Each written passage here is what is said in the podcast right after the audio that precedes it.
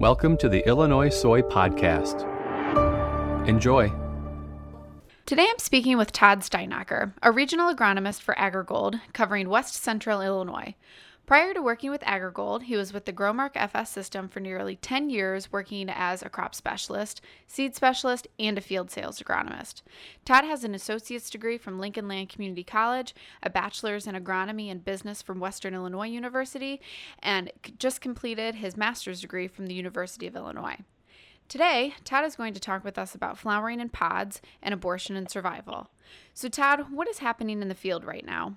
So really, in the bigger picture, um, you know, a lot of fields are kind of experiencing uh, going into probably early R3 um, flowering stages, which basically means in the upper third of the canopy, um, you know, blooms ha- have pollinated. Uh, you know, they're starting to have the pod start to elongate. Really, a critical spot right now. A lot of fungicides are actually being applied right now to kind of uh, help minimize a lot of that stress, but in the bigger picture, uh, you know, the, the beans themselves are, are are actually fairly healthy. Um, you know, canopy is very good. Uh, planting was was done uh, extremely early this year compared to two years past, um, but just kind of all over the board. But the, the bean crop actually looks very very healthy and promising right now. When can we expect flowering to end? So for the most part, you know, flowering kind of takes place. Um, you know, in a wide range. Um, so even before a plant really hit, you know, R3, um, you know, in that upper third, you know, there was blooms in the lower portion of the canopy that had been uh, flowering, actually set in pods for a while, but really until it, it takes place in that that upper, uh, you know, three or four nodes of the plant, it really doesn't go into, uh, you know, that R2, R3 stage. So, you know, we, we've got a wide window of uh, flowering that's going on out there and as the the plants um, you know continue to grow, we, we get some more range. We can get some more um, nodal development at the top, and we can actually still see some flowering going on there. So, uh, for the most part, flowering in, in depending where the, it is on the plant, you know, will probably take place another week or so. But um, we've got a lot of uh, plants out here really entering that that R3 to R4 stage, uh, more or less the, the pod development. So here before too long, you know, flower is going to uh, to wrap up fairly fairly quick. How many flowers can soybean produce, and what affects that amount? As far as total number of flowers, you know, uh, it kind of all depends on total uh, node development. Um, so if you figure uh, a, a given plant, if you can have, you know, 20, 20 some nodes, and if each node can, you know, produce at least, uh, you know, three to five, you know, so we can have a high, high level counts out there um, but the big thing is how many of those actually do one get pollinated, and then two actually produce the pod before uh, it really starts to you know to, to abort and uh, the the plant won't uh, supply any more nutrients to it. So there can be a wide range in there, but um, you know really all this depends on how many nodes that plant will actually establish. What can growers expect to see if they planted beans early this year? Yeah, so um, for the most part, you know, planting beans early, one does uh, allow more time for photosynthesis, like you just referenced, but also number two, uh, the sooner that that bean can get established and get to uh, V3, V2, V3, V4, uh, that's when the nodules start to, to be developed. So we're actually, one, getting photosynthesis in earlier, uh, a longer window of photosynthesis throughout the growing period before we hit um, you know the longest day of the year we get into reproductive phases, but we're also speeding up that clock to allow those nodules to start fixing nitrogen a lot sooner, uh, and maybe get more nitrogen actually into that plant before, um, you know, the longest day of the year we start to get really into the reproductive phases. But at the end of the day, you know, the the the the leaves themselves are like solar panels. And the more solar panels we have out there, the more sunlight's coming in and more energy that that plant can use to to grow plant parts can and produce blooms can can store a lot of these nutrients to be remobilized later in the season. So um, by having you know an earlier planted bean, more photosynthesis um, in, in a wider window, we're, we're just allowing for, for that factory to be able to run longer at higher higher efficiencies. Okay.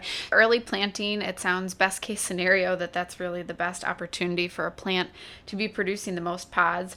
So, what happens and what causes um, flower and pod abortion, and how do you know that things are being aborted? Yeah, so early on, you know, the best thing to do is is what I like to do is actually go out and count the blooms that are on uh, the bean itself, and then actually come back and count that how many actually retain the blooms, and then of those, you know, how many actually put on a three, four, or even a two or one bean pod. That really kind of gives you an idea what level of stress. So uh, if you go out there and you start seeing a lot of the the flowers, you, you know, the, the the flower sets maybe didn't didn't initiate uh, the actual flower and go through pollination because of the stress, or maybe it actually put out the the flower, but yet uh, you go out there and it's no longer a a purple or white color and it's kind of browned off, but no beans coming out of it. So that would tell us that you know the the flowers were exposed, but you know for whatever reason it it either did not pollinate or uh, did pollinate, but it aborted and did not initiate the pod. So uh, knowing how many how many you had out there to start with, and then you can see how many actually did produce, and then just kind of work in a, in a um, you know percentage wise, you know what percentage did we lose? In a lot of cases, we could see upwards of of 75% of these balloons be aborted off because of some type of stress during flowering to to R3 time frame. Is there anything growers can do to avoid that abortion and that stress?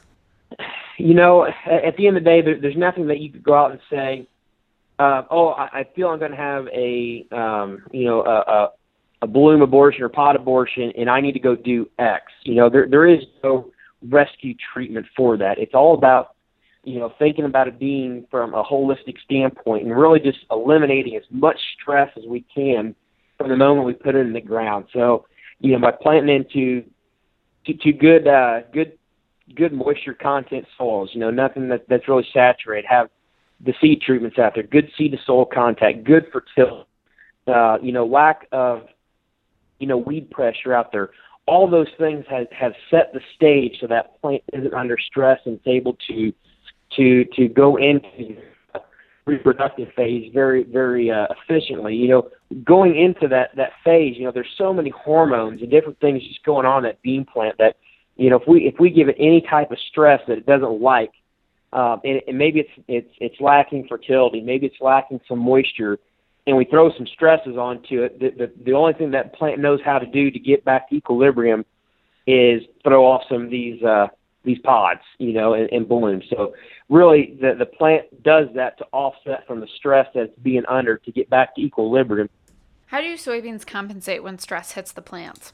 So they're going to compensate. You know, if for some reason it's a a fertility issue or a moisture issue, instead of uh, giving that energy to more blooms uh, to, to to to pollinate them out and make them into pods, they'll actually start pulling them down. No different than a corn plant will start to reduce the number of kernels it's going to support, or maybe it, it detaches uh, silks and doesn't let them pollinate. You know that that plant knows how much it's able to do it, but if for some reason it does abort them, and then it it has equilibrium with um, with stress and it realizes, oh, I still got enough, you know, good juice inside of me. Well, I'll I'll just make sure what pods I have left, I make sure I fill those out appropriately, or make sure the beans are a little bit bigger. So th- there is a little bit of balance in there to where if we do get a stress, and then you know the plant does go through a, a period of time where it, it does kind of recover, it will try to offset some of those things in some other areas. But uh, most likely, if we start losing a lot of pods, it's almost on a downward trajectory. But there's no way to basically come spray something over it to make sure we don't have a, uh, an issue moving forward. Okay. Where are most of the yield bearing pods located on the plant? Um, for the most part, if you look at the main stem, that's where a lot of the the majority of the, uh, the those pods are going to be located at. And really, you know, the majority is going to be kind of in that middle. You know, you really you see some towards the top, you see some at the lower end. Tend tend to find most of the ones that that do get aborted off are in, on the lower uh, nodes themselves. So right in that that meat of the heart of the plant is where I'm going to find uh, most of the I'll aggressive uh, pods that actually do produce shield. But then you get starting to get some of these, side branches. You know, you can find some beans out there, but um, majority of what you're going to find is going to be on that main shaft. So knowing this, the style of bean you have, if it's a bushy, if I'm going to have a lot of, of side lateral branches, it's going to put pods on, or is it more of an upright inline bean where most of my my yield is going to be protected around that main stem? Is there anything else that you'd like to add about flowering pods, abortion versus not? I think we kind of hit the highlights of it. Um, you know, it's just all about stress. Well, thank you again for talking with us today, Todd. Again, that was Todd Steinacher, CCA Soy Envoy from AgriGold, updating us on soybean flowering. If you are interested in this topic and many more soybean management resources, you can visit ilsoyadvisor.com to learn more.